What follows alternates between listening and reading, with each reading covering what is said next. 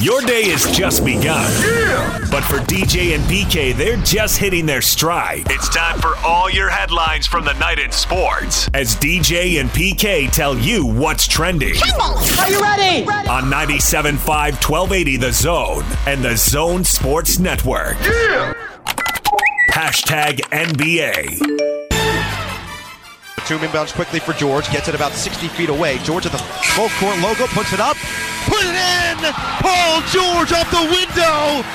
He does it every pregame, makes one of those before the game, and it all pays off as George goes glass to finish the third. A miraculous shot for PG 13 gives him 23, and the Clippers will go into the fourth up 80 to 69. Into the front court, get it to Jackson, left wing, open for three. Book it!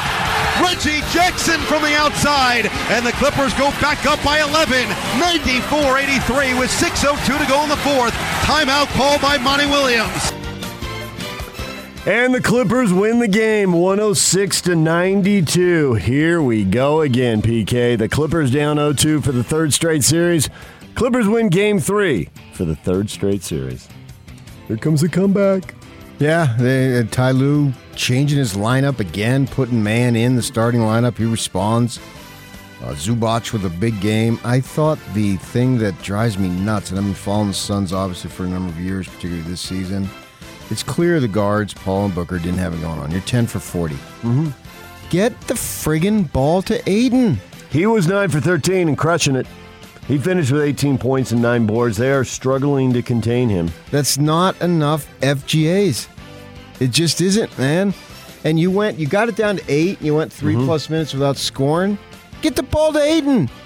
See what he can do. You're not hitting. Whether it's Beverley's defense and uh, Paul's rust or Devin Booker's broken nose, you know, probably a combo of everything, as it usually is in a lot of situations where there's a whole bunch of factors. But I just don't understand why Ayton is not getting more of an opportunity. It makes zero sense to me. I ain't, I ain't no basketball coach. I never played no game. But this seems like I know we got to shoot threes. That's the thing. Get as many threes up as you could possibly do. I mean, if that's the philosophy, you can shoot a friggin' three every possession if you want. How about you get the best shot? If it's a three, so be it. But they weren't hitting. Get the ball inside. Let Ayton do something. Ayton seems like he ought to punish that uh, small lineup of the Clippers. Now, Zubac did play 33 minutes in this game. Right. But that's still 15 minutes. You know, how much can you match up his time against their guys, or is Lue gonna, are their smaller guys, or is Lue going to adjust to that? How's that going to work? I mean, that's kind of the nature of the series, tinkering with that throughout games, trying to figure out how to make that happen if you can. So the Clippers win game three. And as far as uh, Paul George, you know what drives me nuts is that guys will fling the ball, but they hold on to it so often so they don't get the missed field goal they're probably going to get when they shoot from 40, 50, 60 feet, wherever they are.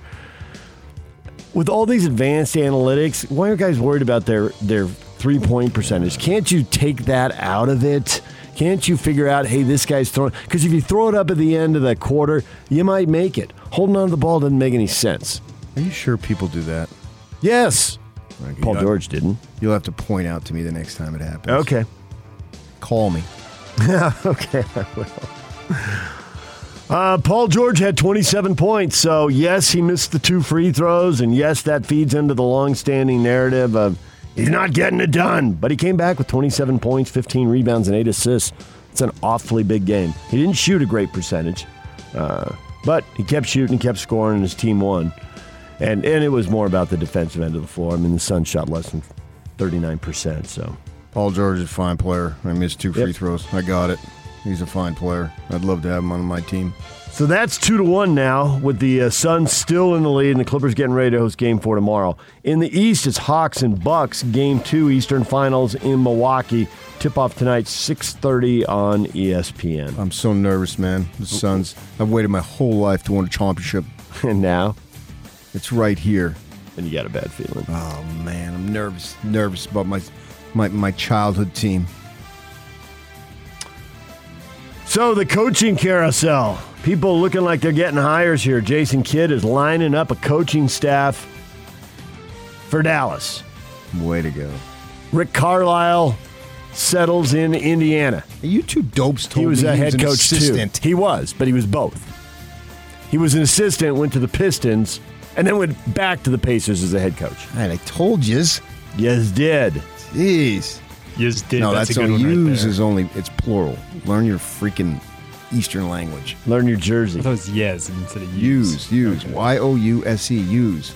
That's uh, when it's double. When it's plural. Yeah, and that's great. And the, but tell me who's on the team.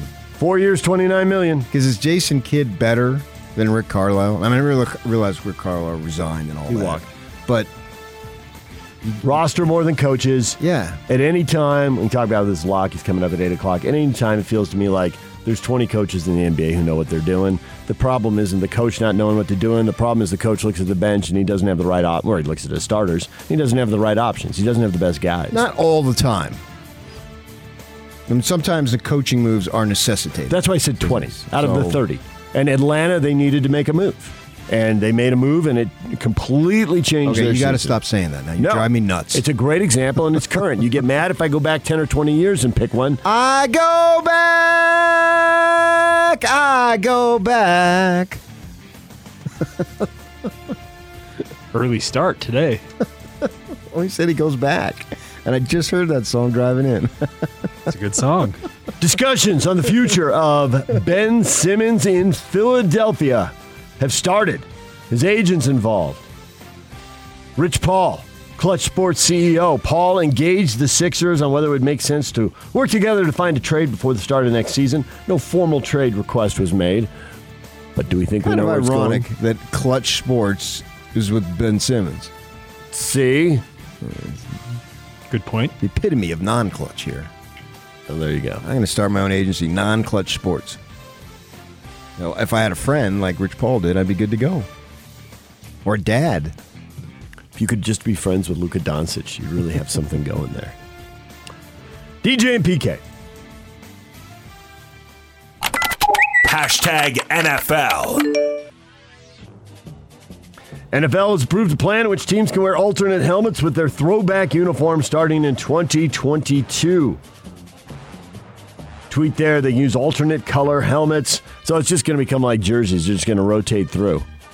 Do you sell as many helmets, though, as you sell jerseys? I get why they do it with jerseys. They're going to be able to cash in I on helmets. It's more of just make completing the look. 'Cause, like, look at the Tampa Bay Buccaneers, that old school cream and cream. so the helmet doesn't match the jersey. and that's what they're hoping to get more matched up. All right, there you go. 49ers star George Kittle told ESPN when asked if the way his position is being undervalued bothers him, 100% it does. I think tight end is the most unique and diverse position. It's the most fun position because it's the only one on the field where you get to do everything the football player does. You run block, you pass protect, you get to run routes, you catch the football. We do everything. Is this what happens right before uh, he goes all diva wide receiver on us? He wants You more leading money. up to it? Pay me money. He wants more money. I mean, yeah, I got it. We all do. DJ and PK.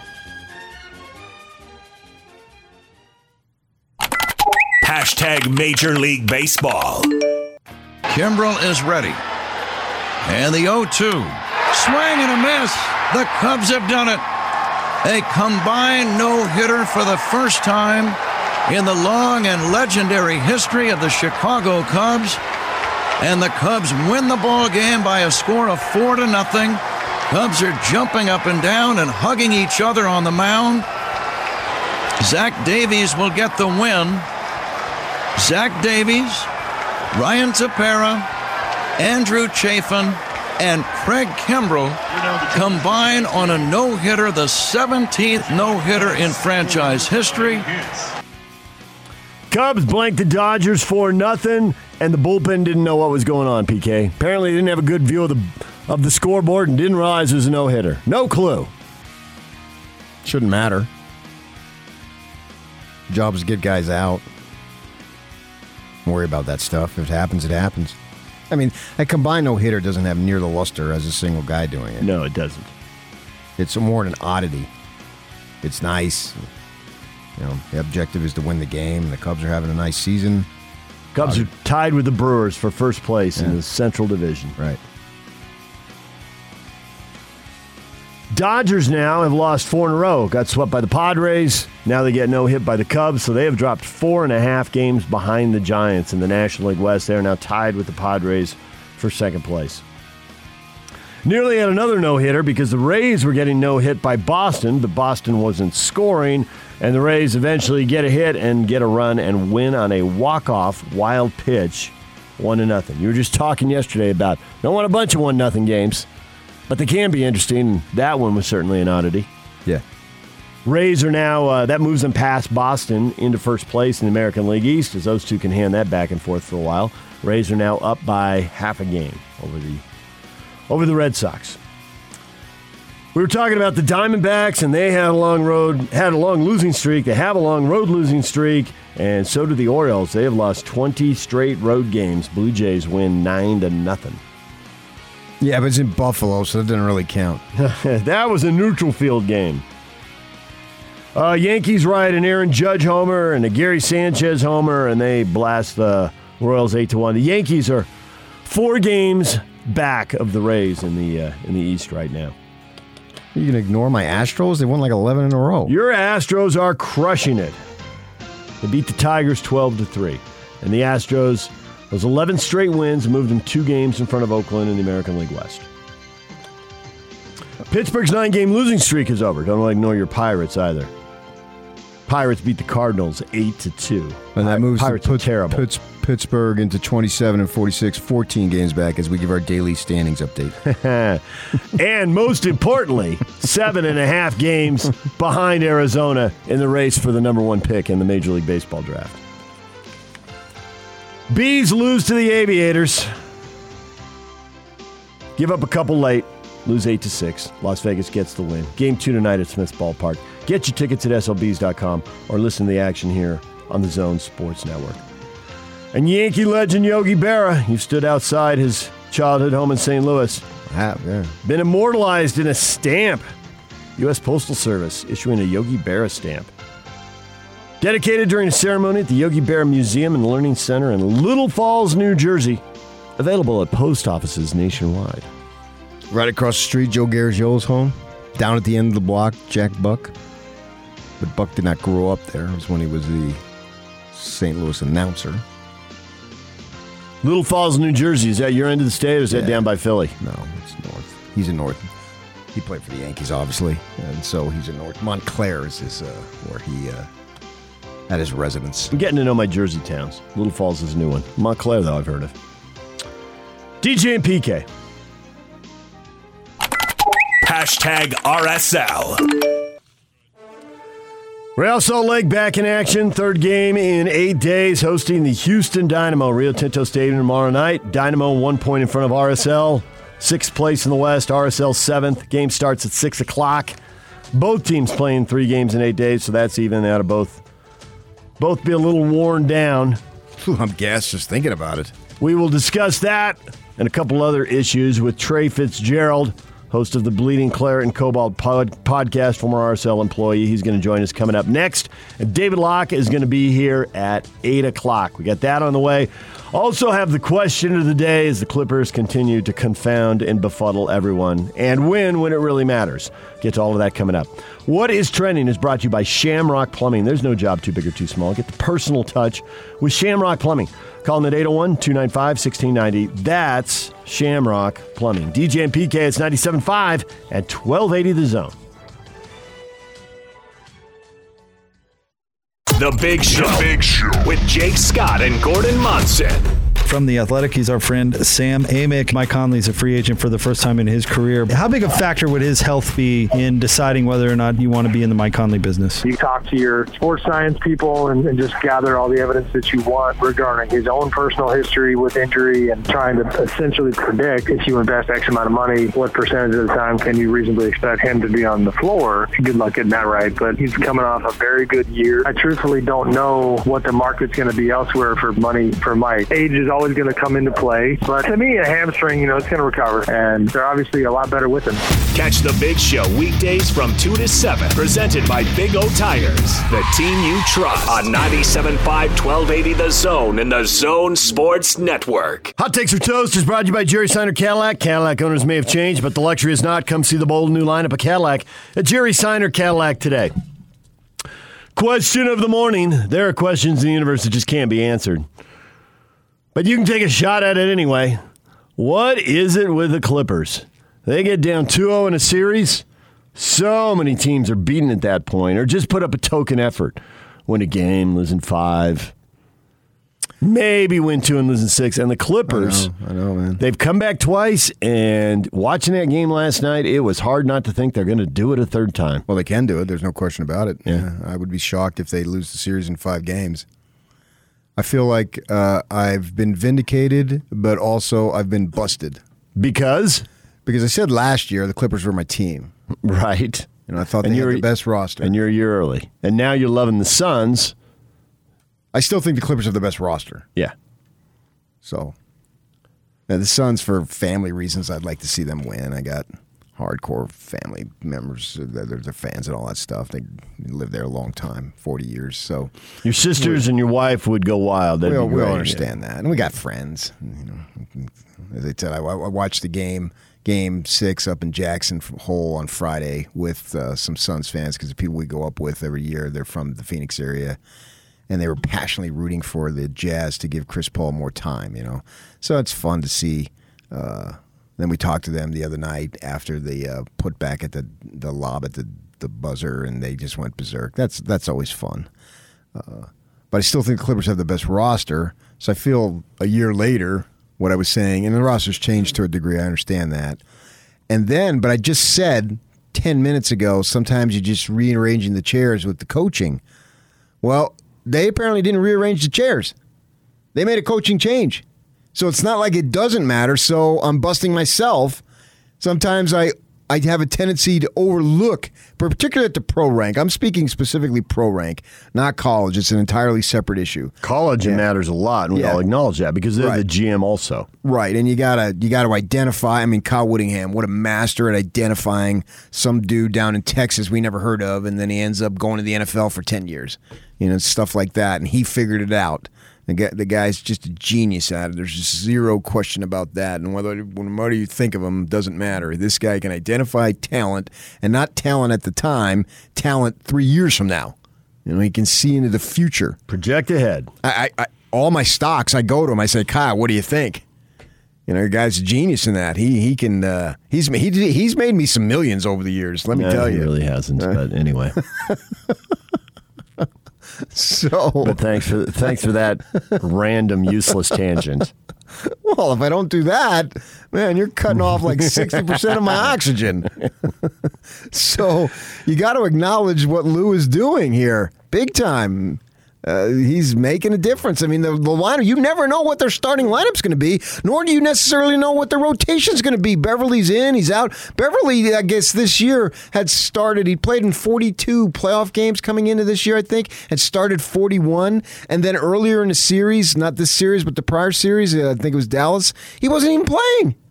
He sat out a couple of games with the DNPs. They've, they've got the they got the three point guards, and they have to pick a guy to sit. And it's been him sometimes. It's been Rondo quite a bit. I think Reggie's playing pretty consistently. I think Reggie Jackson's getting minutes. okay, and Reggie was a buyout a year ago. Yeah, And now he's, he's like looking like an all star. He's a free agent this year. Hey, Dennis, Jay Z, go get him. The guy's got stones, man. He's up for the big moments. And they, I haven't, it's not like I've been following Reggie Jackson uh, since the other Reggie Jackson, But I got to believe he's. been. Pl- I mean, I'm aware of him. Yeah. I got to believe this is the best he's playing, and I think you got to give a coach because coaches tend to get hit for uh, when things go wrong, whether it's their fault or not. So I think you got to give him credit here. So hats Well, off to Lue. So, do you think Ty Lue is more effective? And people reference this. Uh, Cindy says maybe they've learned how to dig deep when it really matters. Which I guess you can go negative on the flip side of that is, well, they're just kind of coasting until it really matters. I don't know that they're but I, coasting. I think I I agree, and I think there is something to the, and you love this side of the game, the psychological part of the game. And you love to say, so what? You lost two home, you lost two road games. It's first one to four. Nothing else matters. Except when you look at 95% of the series, or 98 or 99% of them, it does matter. You but look there at that. Are, I don't look at that. I know I look you at don't. I this just series. I know, but I think there's something when you've been down 0-2 this many times and you fight Oh, back this for many sure. At times. this point, that yes. Ty Lue, for, forget the X's and O's for a second. We'll get to that. But there is something about Ty Lue in a huddle or in a locker room saying, we can do this. Let's do, and then he gets to the tactics X Y Z. But there's something about him saying we can do this. And there's something about Doc Rivers, and I don't completely get it, but there's too much evidence to ignore that when he says we can do this, there's some doubt that the team, because he's done it with multiple rosters, multiple teams where they've been up 3 2 and they've blown it. They've had game His seven at home. voice is too scratchy. Is that what it is? Yeah. But there's something about Ty Lue that guys are drawing confidence and strength from. And there's something about Doc Rivers, and there's doubt. Well, there is don't clearly limit doubt. it to X and O because I don't think coaching is exclusively. No, that I don't. I, I, I think So- set the X's and O's but- apart, and they're important. But in this case, the psychology of Which it I think is- is critical. part of the deal. How do you get Zubac, who you, I may play six minutes, Mm-hmm. I may play 36 minutes, but that's your job isn't to worry about how many minutes you get. Your job is to be ready When to you're play. called on, even if you haven't been called on in a couple games, when you're Yeah. called on, come in and deliver. and he responds with 15 points, 16 friggin' boards, six offensive boards, man. The guy's playing his butt off. As Joe Ingles just said about that Australian dude. Only he uses the A word, but he's got more, you know, leverage than I do. True story. Don says, rope a dope. They study you for two games, help you drink your own Kool Aid, make needed adjustments, and take over. I don't think they do that because I mean I think they would prefer to win, and they had that game. They blew it. They blew game two, right down to the end. There's no And that is brought up. Eric says the Suns are pretty lucky that it's two to one right now and not one to two. She don't really refer to a series that way, but we get his point. Uh, yeah, yeah. So Because you're right. Game two could have easily been flipped. But is that really so? You look at the three game arc, like the Clippers were overmatched in the first game, figured some stuff out, Oh, pretty Booker evenly matched in the off. second. Yeah, Booker went off.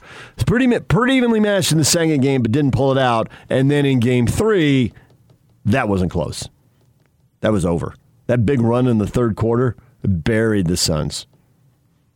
Twenty-five to eight, I think it was. Yeah, they got back within eight though. They did get within eight, and then quickly Yeah. it went back to double digits. That's right. And they, they're shooting three pointers, and the, the two guys weren't hitting. And then look, he puts Terance Mann in the starting lineup, right? Mann hit mm-hmm. all the three pointers, the corner threes, right? We got nightmares with him hitting corner threes. Well, he plays 32 minutes, he goes six of eight, but he only goes zero for one from three. So he's not getting those shots, but yet he still finds ways. Don't force it over here if it's not there. If you got something here, take it. And he took it. DJ and PK, it's 97.5 and 1280 the zone. Time to check in with Trey Fitzgerald. He is on the Smart Rain guest line. It's no secret that Utah's in an extreme drought. That's why Smart Rain is a solution for any commercial property concerned about water consumption and they're managing irrigation. Well, if you are in that situation, you need more info, find out more at smartrain.net. And Trey Fitzgerald, host of the Bleeding Claret and Cobalt podcast, former RSL employee, joins us. And before we get to RSL and the soccer, as we sit here and discuss the NBA, do you wince, Trey? Because you are a huge Nuggets fan. Growing up in New Mexico, you saw their games as a kid. You lived in Denver. Are you wincing? Is the Nugget fan base like the Jazz fan base? Man, if we'd been healthy. In the Nuggets case, if Jamal Murray hadn't gotten hurt. Yeah, for sure. I think you know the the progress they made to go 17 and seven without Jamal into the second round of the playoffs. That's the logical, reasoned view. Most people don't have that, as you know. Um, currently, everybody's debating. You know, do you give a hundred million dollars to three players if you if you give uh, Michael Porter Jr. the the rookie extension, and what do you do with Aaron Gordon in another year? And uh, you know, will Jamal be back by All Star game? You know, will he be 100 percent? All those kinds of things. So there's definitely angst amongst uh, all NBA fan bases right now, and looking at uh, an opportunity that uh, of what could have been and what might be missed because if the Warriors and the Lakers get back to where everybody expects them to be, the uh, the markets like Utah, Denver, Phoenix, Milwaukee, Atlanta may not have uh, the chances that they obviously have this year. Yeah, that's an interesting concept, though, these other markets, because these teams that you just mentioned are all really good teams. And on any given, they can be better than anybody. You know, they're right they're right there. There's a bunch of teams that you look at and a healthy Denver, I think you've got to put them in that mix. And obviously a healthy Utah, you've got to put them in that mix. But how they manage their money basically, what I mean by that, their money on what they decide to pay or who they decide to pay and how much becomes so critical. To me, I think it's great for the league, but at the same time, I find it fascinating. You know, you just said, what's Denver going to do? Utah has some decisions. And so you put that all in there. And don't you find it just interesting and actually better for the league, intriguing when you've got all these small or middle type markets that have really good teams and have tried to do the right thing? Yeah, I, I think you're exactly right, PK. I love it because these are all teams that have exciting stars, burgeoning superstars. Um, most of them, if not all of them, have what you would call a core uh, that should have a window of what four or five years, barring injury. Uh, but you do have that kind of luxury tax guillotine hanging over everybody's head, and you know I like watching the Warriors because I think Clay and Steph and Draymond are special, and I love Steve Kerr.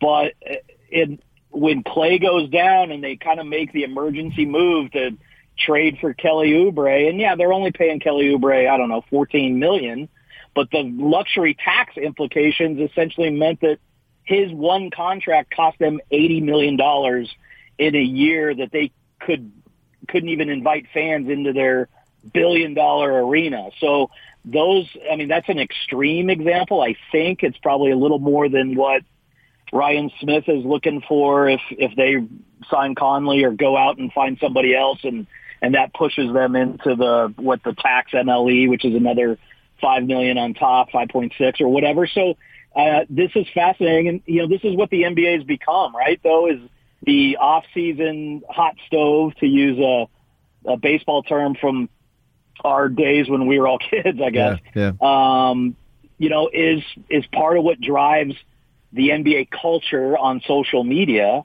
And um, look, if the NBA is going to become a little more like the NFL, where more fan bases have hope at the beginning of every season and are excited at moves in the offseason, that's a good thing. I know Max Kellerman and all these national pundits are lamenting what the TV ratings would be if uh, you know, if you have a Milwaukee Phoenix finals or an Atlanta, uh, Denver, Utah, whatever finals. But I think it, it opens it up and those kind of antiquated um, metrics of TV markets and ratings as as we all kind of go into digital and streaming and social and the world becomes smaller and some of these other cliches. I I I'm not as worried about that. It doesn't have to be uh, New York, L.A., right. you know, Miami, San Francisco all the time.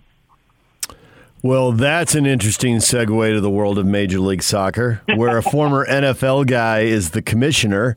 And it's a little different because the Seattle and Atlantas are certainly a big deal, but it does team, seem like there's tiers of soccer, and RSL losing a Seattle team that has – more money and more depth, and there's a salary cap. But like the NBA, it's soft, so there are ways around it, and Seattle seems to have figured it out. Yeah, look, uh, Seattle is run by our, our good old friend um, Garth Lagerwey, who I think should be the next commissioner of Major League Soccer um, because he's that smart. He's that good of a leader in terms of making everyone uh, from the very, very top to the to the game day volunteers – and everyone in between feel important. He was the glue, I think, of, of Real Salt Lake for many, many years. And yes, Jason Kreis got a lot of the headlines, but um, you know, Garth built a culture and built a roster along with many, many others. But now Garth's in Seattle. He's got an ownership group that has deep pockets that is willing to spend um, top dollar on marquee players. But as you mentioned, DJ, uh, depth. So Seattle rolls out a semi B team lineup on on Wednesday night, and you know I think RSL. Well, I'm sure we'll get into this. Probably feels a little unlucky not to have gotten at least a point out of that road uh, performance, but Seattle was clearly the better team, and you know what they can do when they put players 14 through 20 out there um, compared to what probably all but maybe three or four MLS teams can do that only go. We'll talk about this for Houston.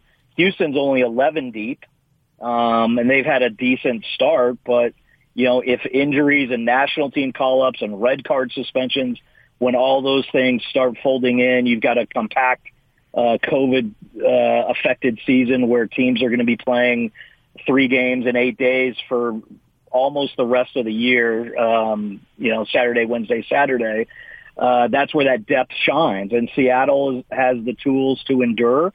I think RSL with some of these new additions that were announced right before the close of the transfer window with Bobby Wood, uh, Toni Datković at center back, and Johnny Menendez on the wing. I think um, the the front office for RSL has given Freddy Juarez some options coming off the bench and to rotate uh, that they did not have earlier uh, in the season when I think if you look at the Minnesota game, you look at the San Jose game, even if you look at the game the other night, you see a lot of dropped points and kind of missed opportunities. And it's, I think, early enough in the season that you don't have to have heartburn over those missed opportunities, but you better learn your lessons and you better not uh, repeat those mistakes uh, when you get into kind of the dog days here of the summer and then the uh, the run out uh, late in the season when literally every point uh, can flip you from outside the playoffs to comfortably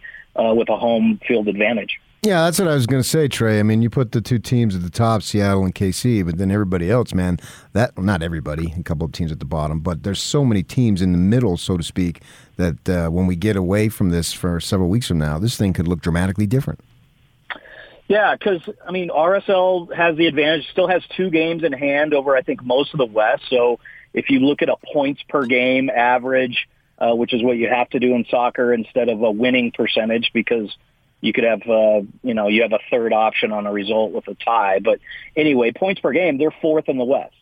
Uh, overall on, on uh, gross points, they're, um, I think seventh in the West and just hanging on barely to that, that last playoff spot. There's a lot of soccer uh, left to be played. I think um, what's going to be critical over the course of the next, uh, I don't know, 30 days as you kind of get to, actually it's, it's less than that. It's probably about 23 days before you get to a little mini uh, international break in late July, is integrating uh, some of these new faces.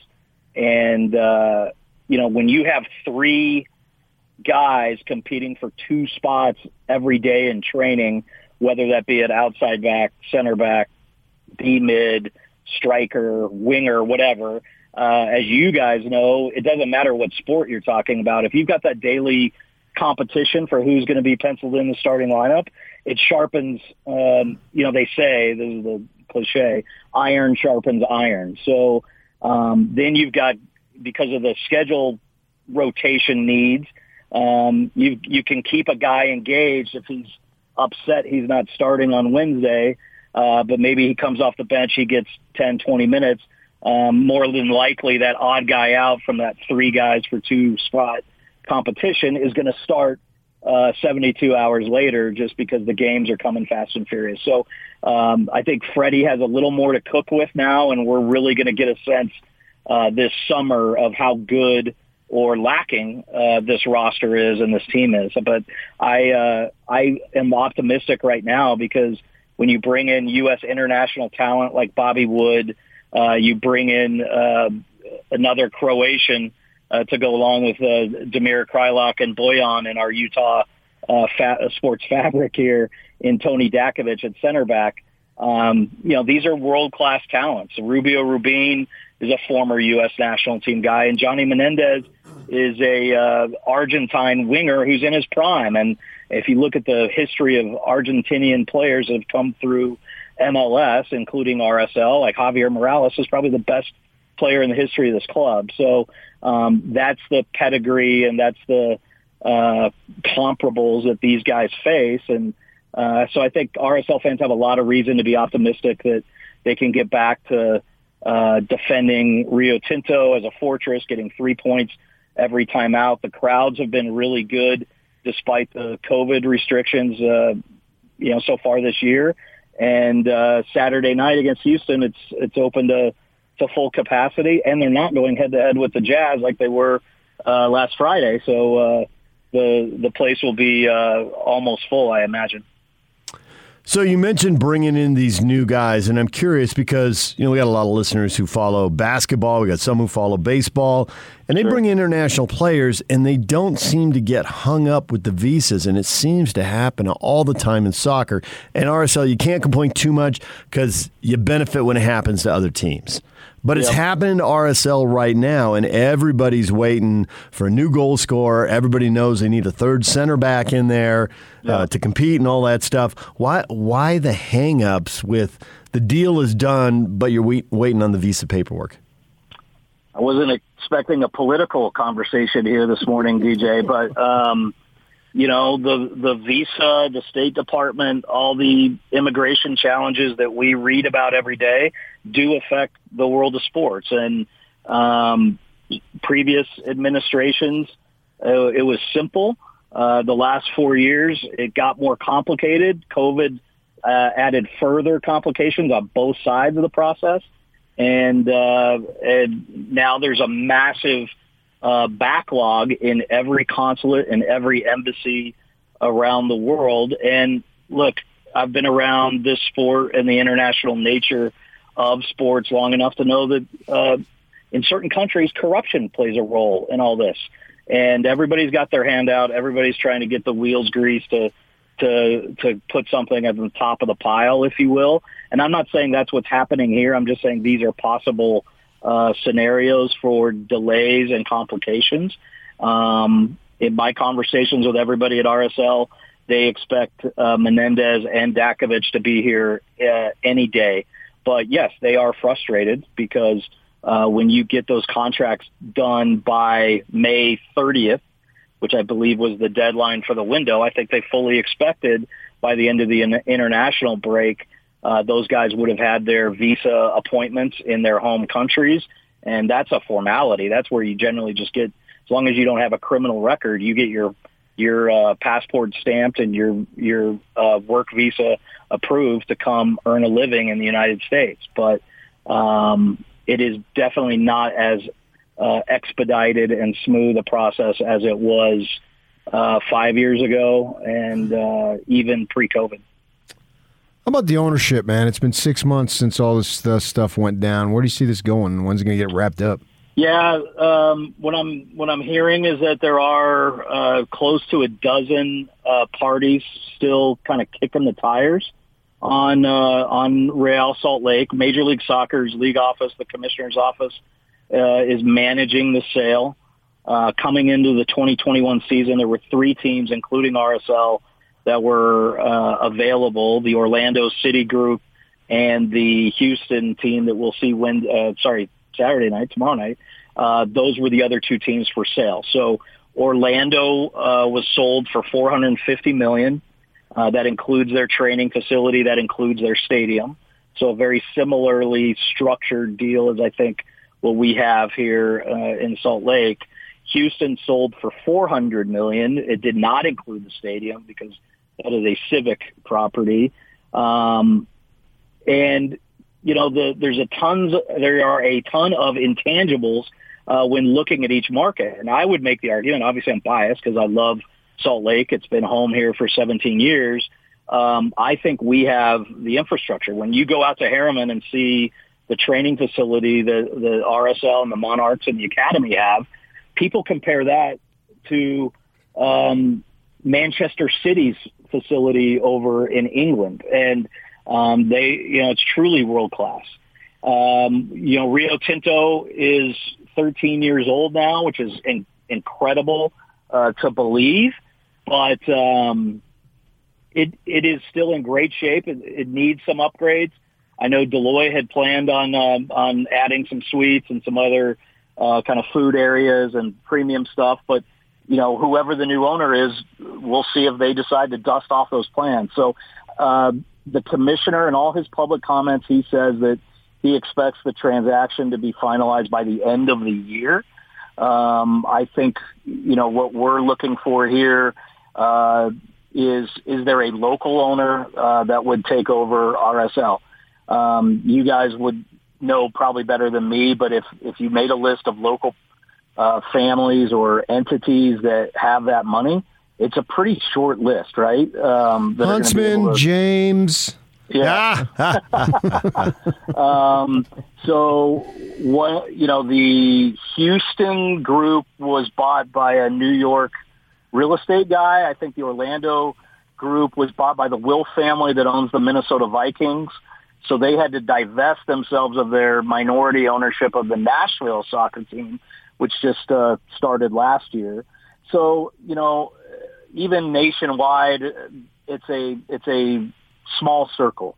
And I mean, when you think about uh, Dave Checketts creating this club out of thin air for a seven million dollar franchise fee back in 2004, and then uh, the most recent expansion fee was 325 million by David Tepper, who owns the Carolina Panthers uh, last year, you can see just from those metrics alone the growth of of soccer. I think what everybody's banging on, banking on is that you have a new TV rights deal that is about to go into play here for Major League Soccer in 2022. So they're negotiating with all the networks.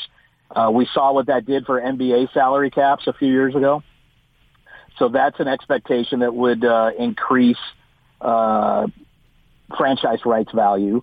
And then, of course, you have the majority of the 2026 World Cup being held here in the United States. So, um, you know, we've got a handful of games in Canada and Mexico, but I think 60 of the 80 games in that tournament will be played here on U.S. soil. So soccer's profile is only going to continue to grow.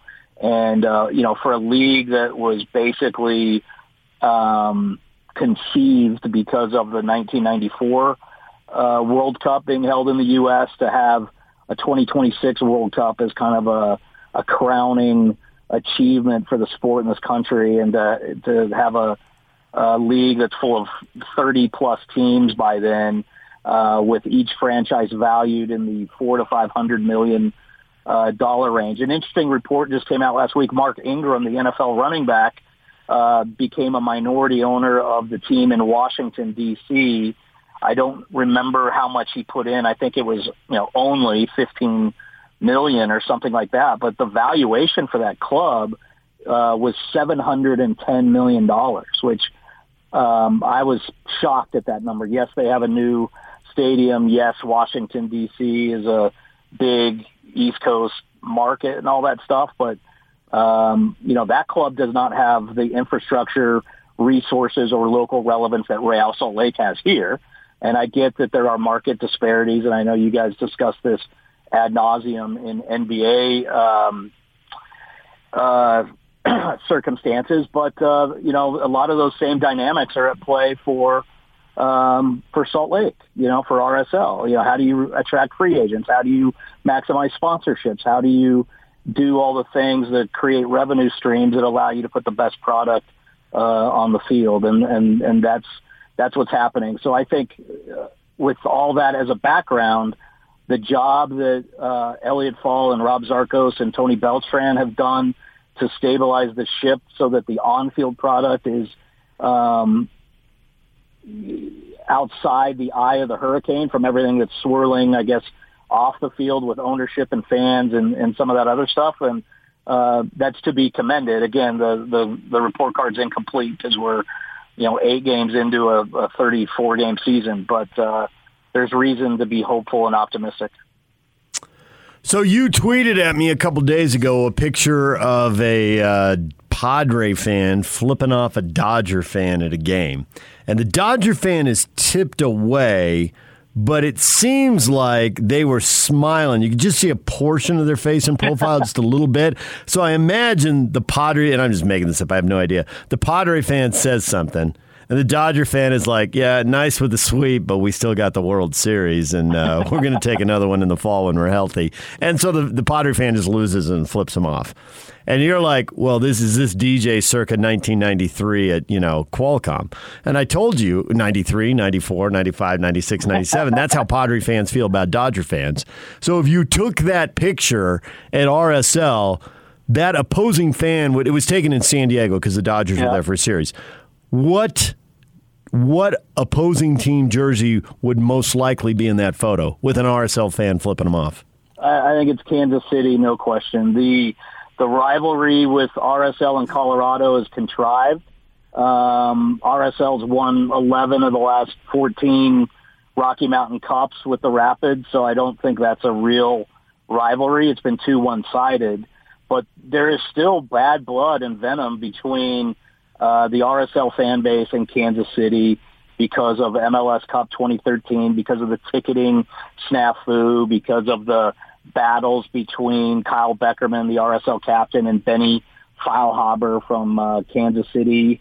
Um, so I think, you know, the blood is maybe dissipated, the venom is dissipated a little bit, but that's still uh, by and far RSL's number one rival. There are there are friendly rivalries with with Portland and Seattle and you know, obviously RSL fans, Utah fans love to beat the LA teams, but uh, LAFC hasn't been around long enough. The Galaxy have kind of fallen on some hard times of late, so uh, the venom and vitriol is all reserved for Kansas City.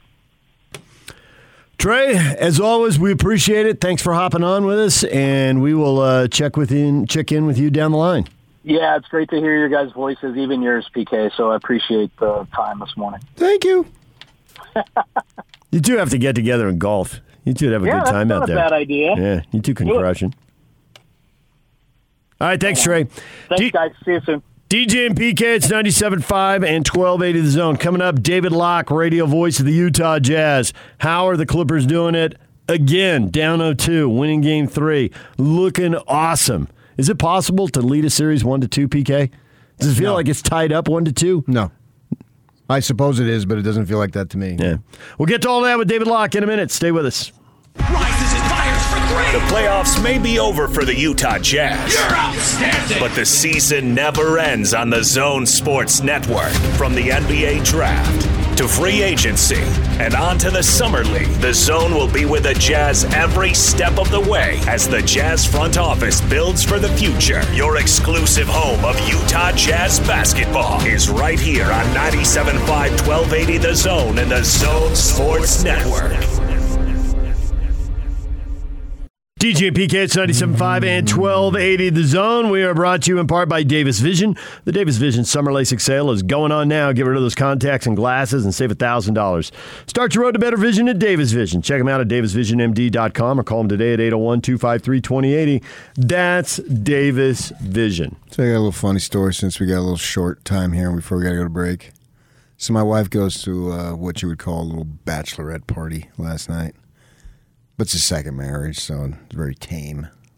So she's so she's telling me, and and for me, if you can tell me you're going to do something, you got something on plan, you better tell me no less than ten times. Because you're going to forget. Yeah, right. Telling me last week that you're going to go out Thursday night this is meaningless. So you can tell me, but you But better you're not going to retain this information. yes, you're gonna have to. It's going in the other ear, it's going out the other one. You're gonna have to repeatedly tell me. Right. So about uh, I'd say about one o'clock. Hey, just a reminder, I'm going to this uh, thing last tonight for the gals getting married. I said, "Oh yeah, yeah, yeah."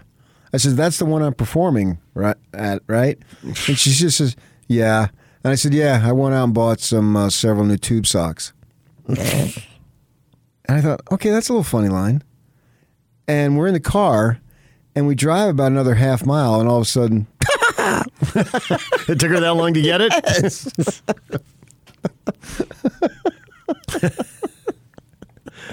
she had something on her mind. She was clearly considering something else and then put that off to the side in her brain and pulled it back in and processed it. It's not that complicated a joke that it took that long. Right, and I thought I was She just about ready to say nothing. I thought that was a decent line. I mean, it wasn't a gut buster, but it was decent. But yeah, there was a little delayed reaction there. I don't know, the seven, eight second delay that we have in radio. I mean, it was longer than that. And then finally she let out a chuckle. I thought, okay, good. I mean, I, I mean, if I say something that I think is fairly humorous, I mean, I expect some type of reaction.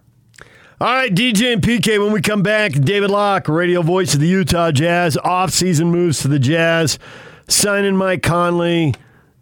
Is Mike Conley going to get other offers? Where are the Jazz going with this? We'll get to that next. Stay with us.